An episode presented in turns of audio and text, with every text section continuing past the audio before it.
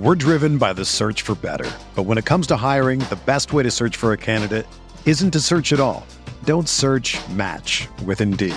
Indeed is your matching and hiring platform with over 350 million global monthly visitors, according to Indeed data, and a matching engine that helps you find quality candidates fast. Ditch the busy work. Use Indeed for scheduling, screening, and messaging so you can connect with candidates faster. Leveraging over 140 million qualifications and preferences every day, Indeed's matching engine is constantly learning from your preferences, so the more you use Indeed, the better it gets. Join more than 3.5 million businesses worldwide that use Indeed to hire great talent fast. And listeners of this show will get a $75 sponsored job credit to get your jobs more visibility at Indeed.com slash BlueWire. Just go to Indeed.com slash BlueWire right now and support our show by saying that you heard about Indeed on this podcast. That's Indeed.com slash BlueWire. Terms and conditions apply. Need to hire? You need Indeed. What's up, y'all? It's Drewski, and I've teamed up with Mountain Dew to produce a hilarious new basketball podcast called The Dew Zone with Drewski. Learn the backstories of your favorite ballers and celebrities like Jamal Murray. Did you have like a favorite team? Was it the Raptors at the time or no? Was the Raptors even started around that time? Come on, bro. I ain't that old, fam. you talking like I'm 50. Taylor Rooks, A'ja Wilson, and many more. You won't want to miss this. Listen to The Dew Zone with Drewski on Apple Podcasts, Spotify, and wherever you listen to podcasts. What do you think about the Laker team now? You follow the box scores of the games every day? Just the Lakers. You're kidding. That is really a compliment. I was pleased to see you smile at the top of our show because once the game starts, you have a game face. You don't smile much out there. I don't think you have to do things for money anymore. Correct. What's up, Laker fans? Welcome to the Laker Film Room Podcast, brought to you by BetOnline.ag. I'm Pete, joined as always by Darius. Uh, today we're going to get back to a little bit of Lakers talk. Uh, it's it's nice to do that. You guys were kind enough to send in some mailbag questions, and we're going to get to a couple of those in the first half of the episode. We're going to get to more over the course of the next few pods, uh, and then in the second half, we're going to continue our rewatch of The Wire. So the first question comes from Anthony Davis, a great guy, great name for uh, for for this pod too. He asks, "What impact, positive and negative, do you foresee the layoff will have, and how might it impact different teams?" This is something I've been thinking about a lot, Darius. Now, this is a difficult question to answer because we don't have any certainty of whether they're going to come back at all, how long the layoff will be. Uh, let's op- let's give it some kind of structure. Let's say we're off for three months, and then when they come back, they're playing games with no fans in the stands. Um, so that puts us. We're recording this in on March 22nd, so that puts us in late June, right? June 22nd, which would be around the time we'd normally be. And so now, mind you, that's when they get back to it. They don't have access to facilities. Jared Dudley was saying on Twitter the other day that give them another month. So let's say we're not playing games until late July and we're looking to wrap. First off, how, how do you think that should even go, man? Like, do they shorten, do they end the regular season, just go straight into the playoffs? Do they have kind of a preseason again to get guys warmed up? Like what, this is unprecedented. What what are kind of the prudent steps they need to take? I think they do need to play some games. Whether those are games that count or mm-hmm. not is another question. I don't know how to do that, honestly. Mm-hmm. I think having a second preseason would be interesting. I also don't know if that's a viable thing for the league to say like we're going to play regular like we're going to play games that don't count in order to get teams ready for the playoffs. Right. So, I would probably look at them playing 4 to 5 games over a 2 week span and then be able to then go into the playoffs.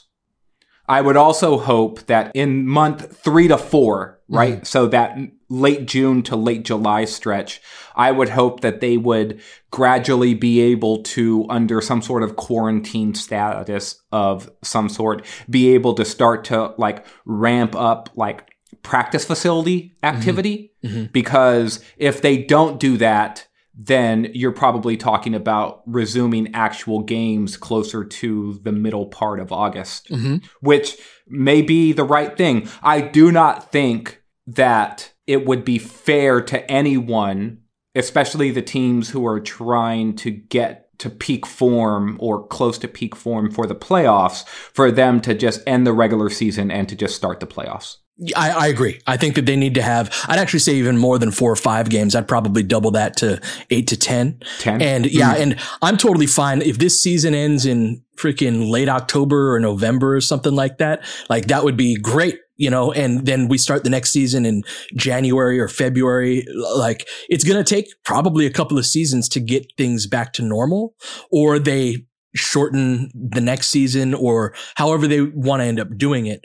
Um, yeah. But, but I, I do think that, that if this just means the NBA season for the next five years is a little bit off while they get back on track, I'm totally good with that. Yeah. So, so let's answer the question. Yes. Give me a couple of positives, like maybe one for the Lakers and one for another team, or just general positives that you think would would apply to the Lakers and multiple teams. I mean, assuming you know, people, everyone gets through this with their health intact and their, you know, mm-hmm. that it's rest for everybody. Um, yeah, I do think that there's some risk of injury in ramping up, and that's why I'd be more inclined to go to like eight to ten games that aren't playoff games, like do or die, uh, yeah. t- type situations. Because I think that the shorter the period where they play competitive games before they go into the playoffs, that that's kind of inviting injury, and everybody's going to be operating on a faster timeline. Um, but that's still, you know, they need to be cognizant of that. And I don't think the, the owners would hate having a few extra games of revenue.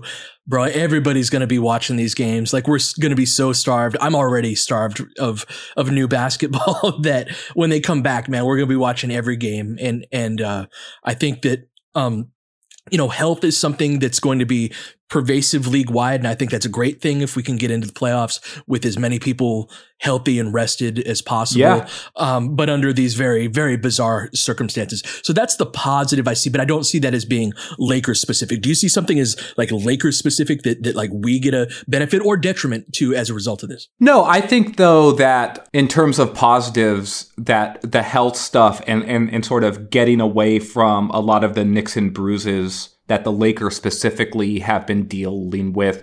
The Lakers are one of the few top teams who haven't necessarily like load managed in in any real way. The mm-hmm. Bucks have been like that too, but the Bucks have also kept their minutes down of all right. their star players and so they've done it in a different way but the Lakers have had a bunch of guys just play through stuff a bunch. Mm-hmm. And I feel like it was only very recently that we saw, that we started to see some of the Lakers players who had been nicked up start to sit out games, right? LeBron had sat out with a sore groin. Alex Caruso had missed a game with like a tight hamstring.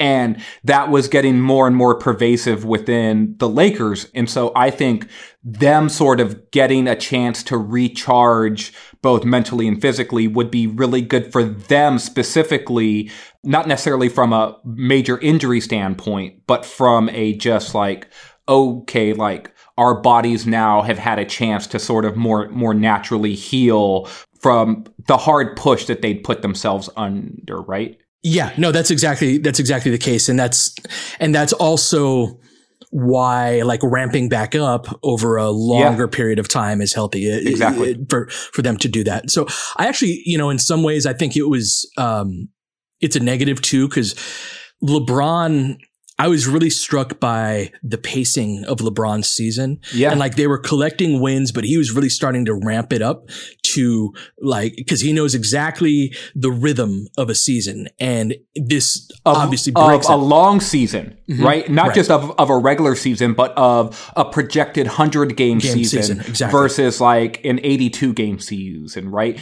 And so there's probably few players around the league who have that down to a science as much as LeBron James. That's right. And so this this negates that advantage a little bit. If we do end up completing this season, uh, LeBron will be a rookie at at navigating this, just like everybody else will be. Um, but that said, I do think that the Lakers chemistry is a real positive that hmm. they are, um, that they're going to be able to really come together quickly and that like it's like a, a family reunion, right? Like they they got along so yeah. well that they're they missed each other. They're going to be really excited to get back together, and everyone will have some degree of of enthusiasm for that. But I think this Lakers squad, especially with everything it's been through and with how tight they've been since the very beginning of the season, I think they'll feel that doubly. Yeah, and on the negative side for me, be prepared for some ugly basketball. Yes. Even after, say, even if it's at the high end of games played that you suggested, like let's say it's 10, let's say it's 12 or it's 15. Mm-hmm. I would still imagine that when the intensity of the playoffs kicks in, there will still be this sort of innate sloppiness and not readiness that exists amongst a lot of the teams as they start to try to slide into what is playoff intensity. And I would not expect basketball to look clean. And it'll be interesting because the Lakers were just starting to play some of their best basketball of the season. Their last mm. game was a loss against the Nets, but we all sort of anticipated that, that trap game, honestly. Yeah. But in the lead up to and then the execution of that Bucks game and then that Clippers game, the Lakers were playing probably at the highest level they really had been all season in terms of their sharpness and execution and their focus from a possession to possession basis on what they needed to do on both sides of the ball. And a lot of that is just going to be gone Mm-hmm. right? Like for all of these teams. Um, and, and so you might have healthy bodies and refreshed minds, but those things will not be sharp. Right. And that to me is going to be one of the major drawbacks. Like we are fiending yeah. for live action sports and what we actually get to watch will probably be yakety sax music yeah. for a lot of these games. So, so that's interesting to me. All right. So next question comes from Steven who asks, who's your all time bench team for the Lakers? Selections would be only players who spent most of their Laker career as a sub. Odom would likely be the number one pick. So let's come up with five guys between sure. the, th- the three of us. Uh, first off, do you agree that Odom is the likely number one pick there? I do not. Oh, who do you think it is? I think it's Michael Cooper. Tell me why. Michael Cooper won five championships with the Lakers. He was a key contributor on all of those championships. He was a defensive player of the year off of the bench. He could start in a pinch. Odom could too, but I'm just making Cooper's argument here. He mm-hmm. could start in a pinch. He could play either guard spot. He was an elite defensive player. And so that sort of strength of being like drilling down into one individual thing that this guy can be relied on to perform every single night. To me, that is one of the strengths or the calling cards of like a high level role player. So I would probably pick Cooper just in terms of that stuff, as well as just time he was a Laker, spent his entire career as a Laker. Those are sort of intangible things that I think boost up his case a little bit. Yeah, that's fair. I, I still go with Lamar. I think that he's got okay. a, you know, broader. Lamar was so versatile. That was, that's part of what I think makes for a great bench player is hmm. whatever hole you need plugged in, Lamar could rebound. He could defend. He could handle the ball. He was an okay shooter. Um, he, you know, he, he could score. He, he was never as aggressive as I would have liked to see him be. That's like right. he could, he could have been more of a scorer than, than he decided to be. But, um, I, I just thought that as a bench player, that's part of the responsibility is to kind of like fill whatever hole the team needs. And sometimes he did that better than others, but I just thought, think that his game was more well rounded than Coops was with a nod to, oh, for sure. Like Coop was sure. more of a specialist. I think he would have been Coop would have been phenomenal in today's game as a three and D type of guard. He would he was the OG three and D guy. Yeah. Like for the longest time, he held the playoff record for most three pointers in a playoff game. I think it was like six or, or 7 mm-hmm. Um, like what a time to be alive, right? Where right, six right. or seven threes, like right, was a record. Yeah, was like a record. Um, and and he was such a great defensive player. Like I said, he won defensive player of the year. Like to me, when Larry Bird, when Larry Bird says that you are the toughest defender that he ever went up against, mm-hmm. and and he's saying that it's Michael Cooper.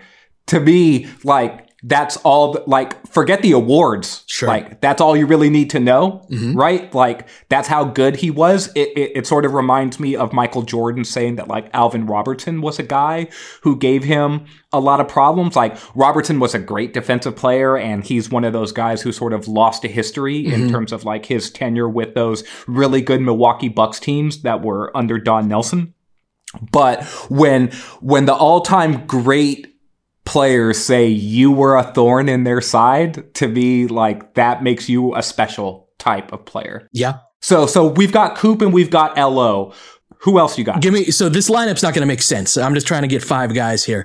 Robert Horry. People forget that Robert Horry was not a starter for most of his He was period not. with the right. Lakers. It was usually Samaki Walker, AC Green, Horace Grant, guys like that. So, uh, like you know, Big Shot Bob. Everyone knows his game. He was a guy who would kind of float through large chunks of games and large chunks of the season. But when you needed him, he was he was also very much that stretch four type of guy. It's funny, like a lot of these great players are kind of uh we didn't think of them as that at the time, but they're kind of forerunners for, you know, Yeah. where basketball ended up going. Um, all right. So, so Big Shot Bob's mine. Now we got two more slots.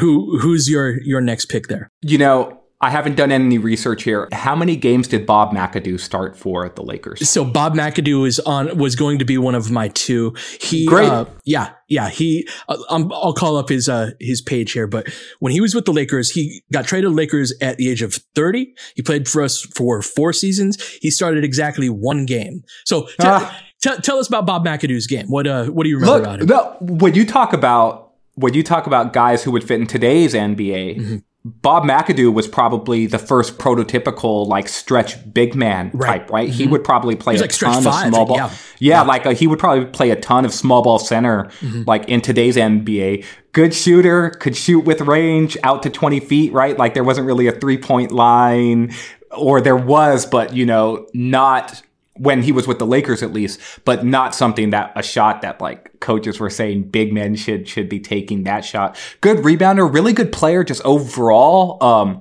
spent a lot of time with um the Buffalo Braves. He won an MVP probably there. Mhm. Yeah, like like I, I mean, when you're talking about the all-time greatest, like guys who played for the Clippers, right? Because the Clippers are basically the Buffalo Braves. Like McAdoo would probably be that player, right? Like we think a lot about oh, like Blake Griffin or Chris Paul, or maybe even guys today that be like, oh no, it's Kawhi Leonard. Like, nah, there was this McAdoo guy who won a league MVP and was just a fantastic player. He averaged over 30 points a game for three straight years 30.6, 34.5, 31.1. He was one of the best scoring bigs. in- 34.5. Yeah, no, he was getting buckets, man. And he was like shooting 18, 20 footers. It's very easy to see him in the modern game stretching that out al- to the three point line. Like almost like an OG Dirk. Mhm. To, to a certain extent, right? Like big dude could play inside, but could stretch you out. Was a good rebounder, would defend some. Like just just a really good good player. So Yeah, so, he he backed up Kareem in for a large portion Yeah. of the early '80s. He played with the Lakers between '82 and '85, so that would have given him two championships. Yeah, because he was with the '82 and '85 teams. So yeah, he was a great just bucket getting big off of the bench. So we got one more spot. Um, I I'm gonna go with one of my favorite players when I was a kid. Just played with Lakers for two years. Just when you're a little kid, sometimes you latch on to guys that maybe you wouldn't have when you were over. Do you remember Orlando Woolridge? of Like, course, Orlando Of course, Woolridge- I remember Orlando Woolridge. He was great, man. He was a bucket getting forward. He would score everything. Cedric Ceballos years later reminded uh reminded me so much of him. I freaking loved Orlando Woolridge. That dude didn't defend anybody, but he could get buckets, man. What do you remember about him? Oh man, that dude was a dunker. Yeah. He was a dunk like he was a finisher, man. Like and in fact, like so Woolridge really made his name with the Bulls, right? Mm-hmm. So he played with the Bulls during the, the mid 80s when Michael Jordan was coming up. And then he floated around the league a bunch, but he was just one of those sort of off the bench scoring forwards. He could create his own shot some. He had a funky looking jump shot. Uh-huh. He like an ultimate slashing type of player, right? Like he was not nearly as good as this guy, but he was in that same sort of mold as like a Dominique Wilkins. Mm-hmm. Mm-hmm. Sort of like a big forward who made his bones getting to the basket and slashing to the rim. He was a terror on the fast break. He was one of those guys that if he was lurking weak side, he he would be a great dude to like stick in the dunker spot or like when his man turned his head and if there's strong side action, he could leak in weak side and catch a pass and just finish right over the top of of big man. Woolridge is like that's a great pick. That's a great pick. Awesome. So If that's I- our that's our five. Go ahead. Go ahead. You got a six man? Just an honorable mention. I had a soft spot for Luke Walton. I just had a soft spot for him. He was one of those guys. He was like just the ultimate sort of wheel greaser for those triangle offense teams that Phil played. And then later on, right, because he, because Luke was a rookie during the 2004 season where the Lakers lost to the Pistons, right? And then he stayed with Kobe over those years and then was sort of a key contributor later as the team sort of ramped back up like into contender status. And, and so Luke was just one, one of those guys that I liked it when he came into the game because things just looked better. Right. And it wasn't always because he was the guy who was handling the ball a lot, but he was just running the offense and doing the stuff that he needed to do. So I always appreciate Luke Walton's game, even though he was a big whipping boy for Lakers fans because he signed that kind of big contract Uh-huh. that he Yeah. never really lived up to. No, that's that's right. Yeah, no, Luke. It's funny how like when a guy ends up coaching your team, like it's. I have a hard time remembering Byron without like without Sure. the coaching kind of bleeding into it. I have similar feelings about Luke, but yes, Luke. Luke had his moments. He remember when they changed to the ball. They changed to a different ball for like the first half of the season, and he led the league in three point shooting. Anyway, we're get, we're getting way off track. We, we ran long. Let's gonna take. We're gonna take a quick break. We're gonna come back and then uh, uh continue our rewatch of The Wire. With currently no NBA, NHL, or MLB, you might think there's nothing to bet on, but you'd be wrong. Our exclusive partner still has hundreds of sports, events, and games to wager on. Or let them bring Vegas to you with their online casino and blackjack. All open 24 hours a day and all online, including their $750,000 poker series. If you're into props and entertainment betting, you can still bet on Survivor, Big Brother, American Idol, stock prices, and even the weather. Visit their website and join today and receive a 100% welcome bonus with your first deposit. Be sure to use promo code BLUEWIRE, all one word. Bet online, your online wagering experts. All right, so we've moved on to episode two. If you're still catching up with us, uh, you can find the old episodes of The Wire, which we're, we're rewatching on HBO and on Amazon Prime. If you have Prime, you get it for free.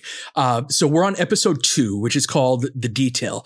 Uh, in the last episode, which was The Target, that was the first episode of the series written by David Simon, as was the second episode, The Detail. So what's happened is in episode two, uh, or at the end of episode one, one of the witnesses was was murdered. One of the witnesses in D'Angelo Barksdale's trial was murdered. McNulty is very much thinking like, yo, these guys, like he thinks very highly of the Barksdales because he's been on the street and he knows that like these guys are serious serious dudes. The Bark- Barksdales have been trying to grow, but do it quietly without gaining much attention. The D'Angelo Barksdale murder case and him getting off has piqued McNulty's interest. And so he's been able to kind of, he went to the judge, caused a stink, got his, uh, his major pissed off at him.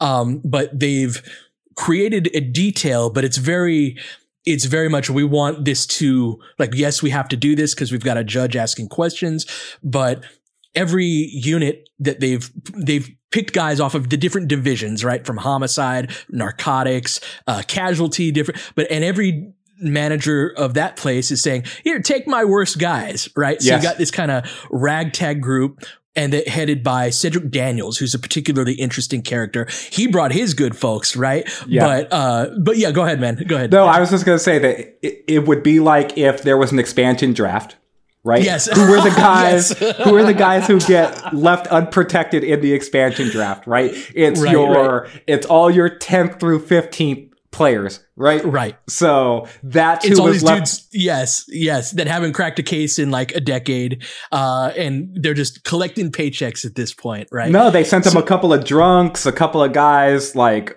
like, and we'll get into to some of these guys, but but just a bunch of guys who, like, really, this is who you sent me. So right. and one of them, one of them is Roland Pryzbylewski, Prez, right? And he is the son-in-law of one of like the higher higher ups, like the guy, one of the gosh, what is Valchek? Valchek's like second the the rung of management, like right below the chief, right? Yeah. So it's he's very high up, and but he's kind of a screw up. He's not kind of a screw up. And, and on his first day, he accidentally discharges his weapon and shoots the the wall, right? And uh, Prez. Oh, and my so he yeah so Daniels is kind of given this ragtag group, and he finally Daniels meets one of the uh, the other guys in the elevator that's on the same level as him. Like, please give me Sydnor, right? Please give me somebody who's not a total screw up, so that I can just I, I just need at least one more guy, right?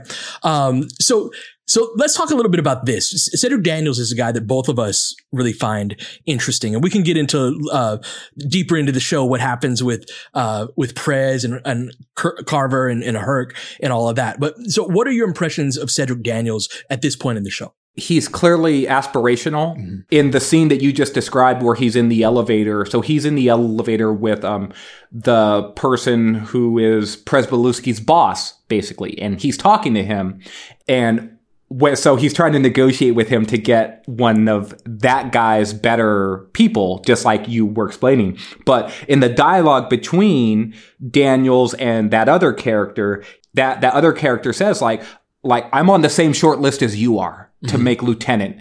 And clearly Daniels understands that he needs to play the game a certain way and in order to keep moving up the ladder. And you see this a lot throughout episode two in a lot of his conversations, both with his superiors and with some of the members of his own team about the way that he wants to run their shop based off of the expectations that he's gotten from his bosses about how this outfit should be run and what the goals should actually be. And Cedric is very interesting though because even though he's quote unquote a company man, which is something that like um, one of the other characters, Bunk, calls calls him, he's also someone who clearly understands the right way to do police work. Mm-hmm. And and so there's a great scene where he's talking to some to one of the attorneys and he's asking her to sort of lean on the deputy in order to get him some better men because he understands that the type of casework that needs to happen in order to do this case, he needs better people. So mm-hmm. he's clearly looking at this from a wide scope, which makes him conflicted and very interesting to me. Well, it's the balance between the actual work Yeah. and the politics of it, of like how you actually, how good are you actually at the job versus how good do you look to the people that you need to impress, right? So if you view it as kind of a spectrum, you've got McNulty on one end who really cares about the police work. Um, and does not really give that much of a crap about who he pisses off in the process of that. On the other end, you've got, say, You've got somebody like, say, Ervin Burrell, Irving Burrell, who's the the deputy ops, who's all politician, right? And he Yeah. cares all about how it looks and how to manage the narrative and all of that, and like only cares about the work to the extent with which to which it impacts how things appear. Daniels is somewhere in between, right? Like kind Yeah. of the middle point between those two perspectives, and he has to balance that. And you see that. So what ends up happening later in the episode is different people get kind of frustrated with the approach of where the bosses want to take things. And so you've got Carver, Herc, and Presbelusi, Pryzbylewski getting drunk uh, over, uh, uh, on an underpass, on an overpass, right? Um, and they decide it's like two in the morning. They decide, hey, we're gonna go to the terraces and we're gonna knock some heads, right? We're gonna physically intimidate the people there to get what we want because that's that's the Western District way, right? And uh, this is very much led by Herc. And so they go, and it's just like it's a it's a terrible idea for a multitude of reasons. And, and if you've just started watching the show, if you're if you're not familiar, the it's a high rise project, right? So there's I don't know how many stories it is, probably 15 stories. So they park right in front of it. They get like some dude's just like gra- taking his laundry out and they rough him up a little bit. Some 14 year old kid is like eating a bag of chips and leaning on their cruiser, just like kind of being cocky, right? Like, what you gonna do about it? And Pryzbylewski like pistol, pistol whips, whips him. Yeah, he pistol whips him and and like really messes up his eye. And so this this situation starts to escalate where the people in the projects are like, "Man, screw you guys," right? And they start throwing crap down. And now we've got ourselves a situation. Now there's gunshots and all of a sudden it, so it turns into this it was a terrible idea in the first place they didn't get anything out of it which daniels points out the next day um, but when so it's this, and it's a police brutality situation. And it was, they were unprovoked. Like the people they were messing with did not do anything to them until st- people started retaliating from above. The, they got to get out of there. The police cruiser gets burned out. So the next day they show up. Uh, they've got little scrapes and wounds. The 14 year old is in the hospital, and you find out later he's going to lose the eye. Um, and the her the the kid's mom is filing a complaint with internal internal affairs.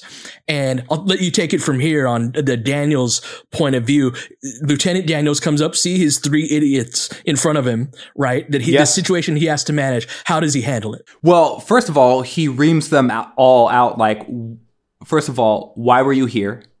What mm-hmm. were you expecting to get out of this? And he listens to their BS reasons and then he cuts that stuff apart really quickly in the way that you would expect someone who's as smart as him to cut through that stuff, right? And then he asks the question, who hit the kid? And no one mm-hmm. wants to speak up at first, but Pryzbylewski finally takes the blame. And he asks him point blank, well, why'd you do it? And Pryzbylewski's answer was because he pissed me off. And then mm-hmm. he walks straight up to Pryzbylewski and looks him right in the face and basically tells him, no, he didn't piss you off. And then he proceeds to lay out a viable scenario for why a police officer would strike a citizen in mm-hmm. that instance in order to make the report look favorable in the police's manner in order to get Pryzbylewski off, right? Mm-hmm. And, and it is sort of the classic conversation that you know happens in police stations all across oh, yes. this country, right? Mm-hmm. When something goes wrong and they have to, you know, cover their butts, these are the types of stories that can get told. And right. to me, that was a particular insight into Daniels that just is another data point in his ability to play the game, to succeed mm. in the game, and what makes him sort of a conflicted character. But like, what did you take from that though? So that was something that it was very politically savvy, but also morally reprehensible. And it kind of gets into the, like, when there's a power differential, the way that there is with, with police and law enforcement versus citizens, the degree to which that can be abused by like we often make the pr- police brutality guy. So for example, Herc is kind of the like caricature of the cop that beats on citizens, right? Like that was yeah. his fourth brutality complaint in the last two years. He's just like like hopped up testosterone filled guy just yeah. wants to bust some heads, right? And so it's easy to to be like, oh, the cops who are you know commit police brutality or contribute to it are like that.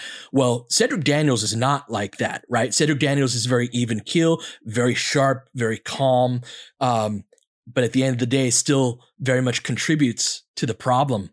And, uh, and, and, and he's got several reasons to do that, right? For one, he's the man in charge and he points that out to, we're going to get to the conversation with his wife in a moment, but he points that out to her like, Hey, if they, if it, I'm the guy in charge. So if they get busted for it, like I, it's on me too.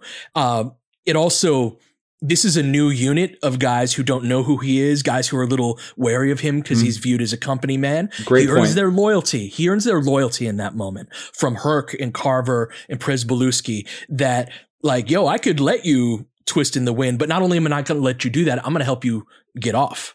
And so what stood out to me is that like the evils that not just police officers, but just as people we can commit while telling ourselves that we're good people and we're moral people. Yeah. It's very easy to to slide over to to the dark side and and do those things when especially when the um when the content when the the the content of your job is not always at the forefront and how things look like that's that's where you can get in trouble just in life in general right is when you're trying to appeal to how things look versus staying true to your moral code and character it's super interesting right because Daniels, in that conversation that he has with his wife, she asks him point blank, why don't you just turn him in? And his first response is what you said. I'm the one in charge. So if he gets busted, that just runs right to me. And I'm the one who was over this unit with this guy who did this reckless thing. But the second thing that he says is you never turn on your own ever. Mm-hmm.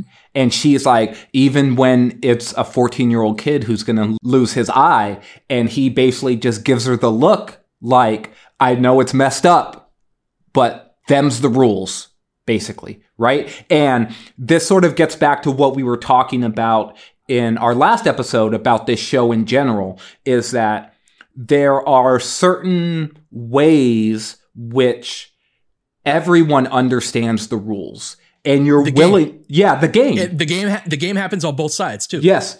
And those who best maneuver within the game understand that that's going to be a driver of their success. And the people who do not play within those rules all of the time are going to end up struggling some right? And we've talked a lot about the cops side within this episode, but there's a very similar conversation and thing that happens with D'Angelo Barksdale in this episode where McNulty and Bunk go down and they're sort of like patrolling and trying to get information about the murder of the witness. And they end up having this long conversation with D'Angelo Barksdale and then they end up bringing him in to the station house in order to question him.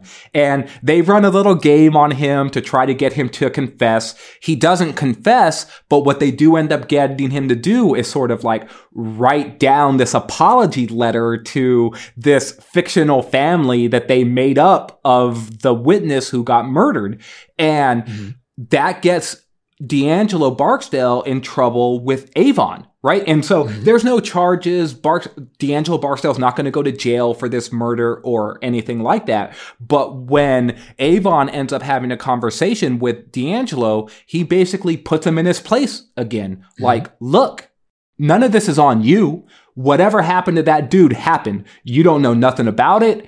Mm-hmm. It happened because it was supposed to happen. What do you know mm-hmm. about it? And D'Angelo is sort of just like, I don't know nothing. And he's like, exactly. You don't know right. nothing. So whatever happened, it happened for the reasons that it was supposed to happen or didn't happen because the reasons that it wasn't supposed to happen. And you got nothing to do with any of that. And it was just another conversation that reinforced the idea that stick to the game man. Mm-hmm. And right. when you start to wander outside of that by putting pen to paper, you're going to get yourself in trouble.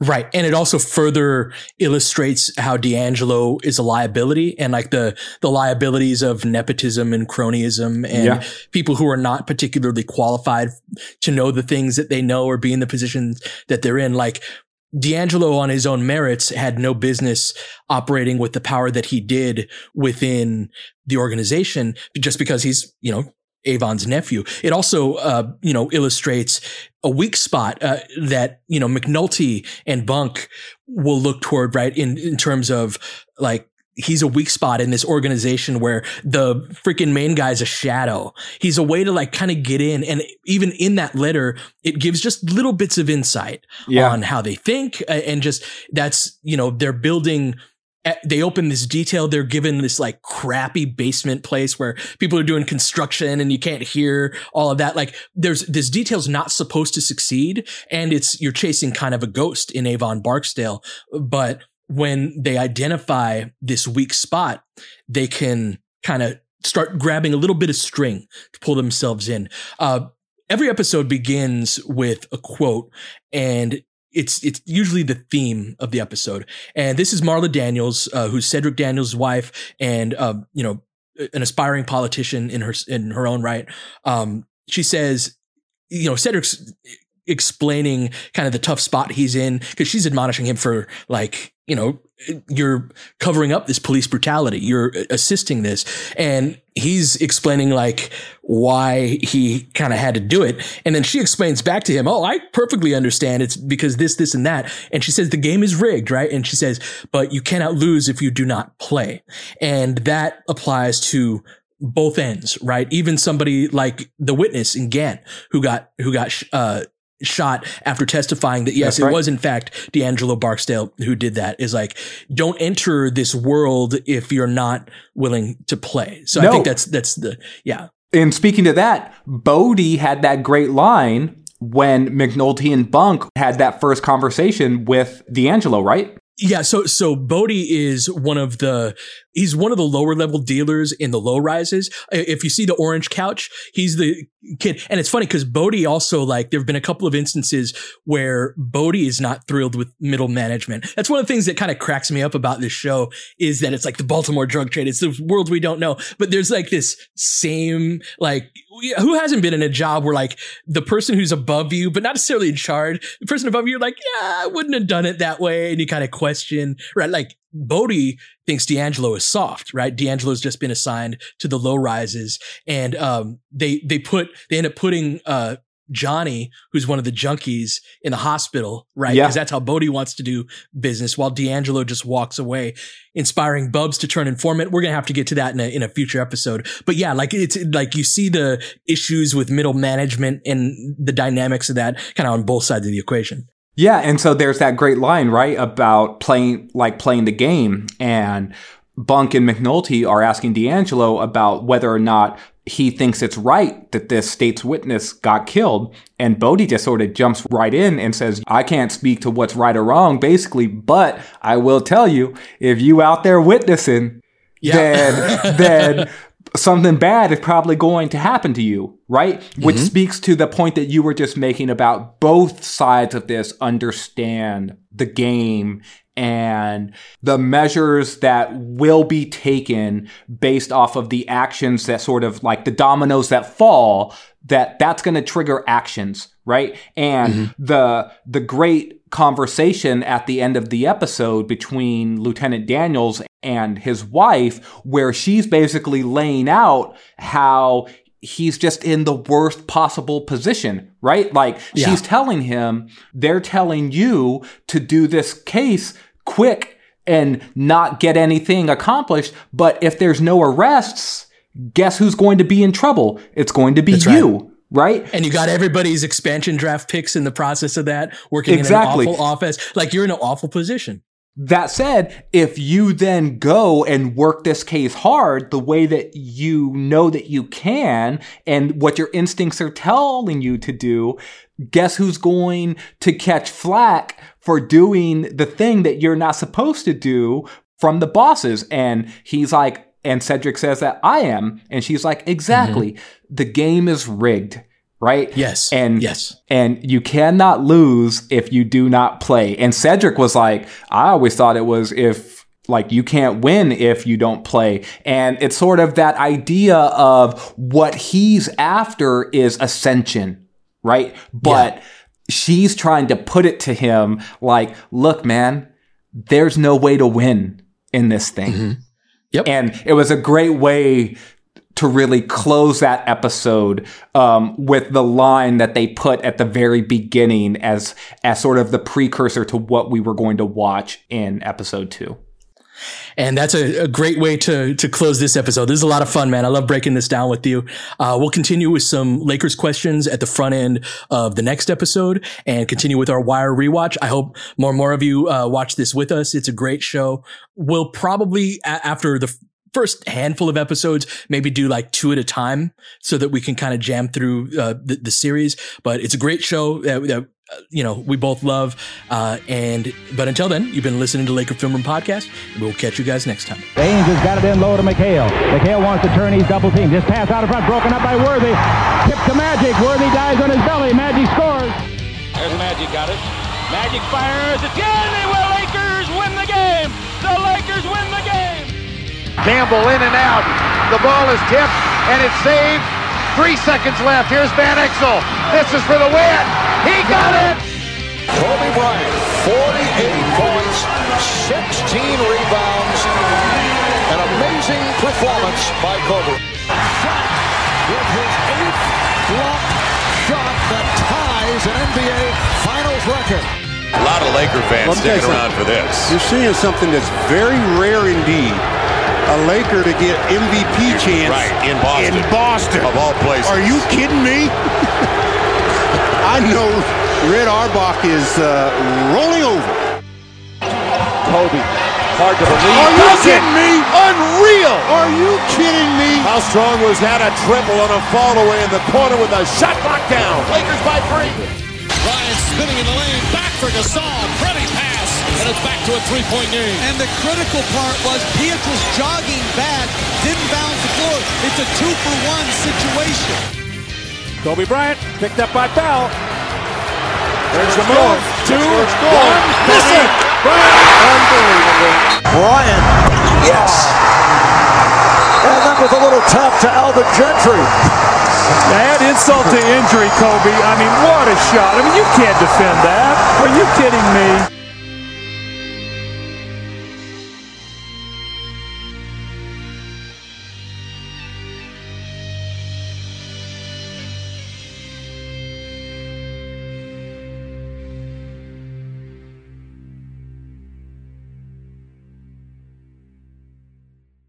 Everyone is talking about magnesium. It's all you hear about. But why? What do we know about magnesium? Well, magnesium is the number one mineral that 75% of Americans are deficient in. If you are a woman over 35, magnesium will help you rediscover balance, energy, and vitality. Magnesium supports more than 300 enzymatic reactions in your body, including those involved in hormonal balance. From functional medicine doctors to mental well being and female hormone experts, we all know that magnesium is the one mineral to improve all aspects of well being and health. But which one? Magnesium Breakthrough from Bioptimizers, the trusted choice recommended by leading experts with seven best absorbed forms of magnesium to ensure your body receives the support it needs for overall well being. Go to bioptimizers.com slash balance today and use code BALANCE10 for 10% off. Support your journey to wellness at B-I-O-P-T-I-M-I-Z-E-R-S dot com forward slash balance. Magnesium Breakthrough from Bioptimizers, your foundation to optimal health and vitality.